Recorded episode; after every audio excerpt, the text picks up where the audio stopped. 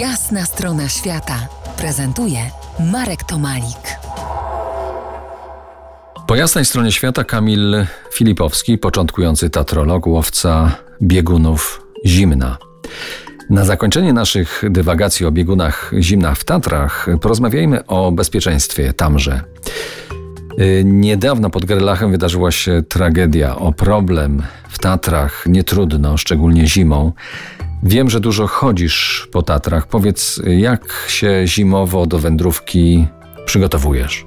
Na pewno podstawa to są laki i czekan, a także ciepłe ubranie plus w rezerwie dodatkowe warstwy ubrania na wypadek skoków temperatury, które potrafią następować w zimie. No, tutaj klimat taczański jest bardzo taki nieobliczalny i co właśnie tutaj z naszych tutaj wcześniejszych rozmów wynika, że potrafi dochodzić do gwałtownych zmian temperatury, także też trzeba się odpowiednio do tego przygotować. W zimie jak najbardziej tutaj ciepłe ubranie to podstawa i rezerwa, aby nie iść ubranym we wszystko i nagle może się okazać, że robi się dużo zimniej i jest ryzyko hipotermii, też wychłodzenia. Warto ze sobą mieć y, jakiś zapas energii, y, słoiczek miodu albo czekolady przynajmniej. Tak, tak, tak. Tutaj energia jest bardzo wskazana, aby te kilokalorie uzupełniać, zwłaszcza w zimie. A powiedz, y, luty, marzec to właśnie teraz y, jest czas, kiedy zbieracie dane dotyczące warunków klimatycznych w tych biegunach domniemanych, a może prawdziwych, zimna w Tatrach.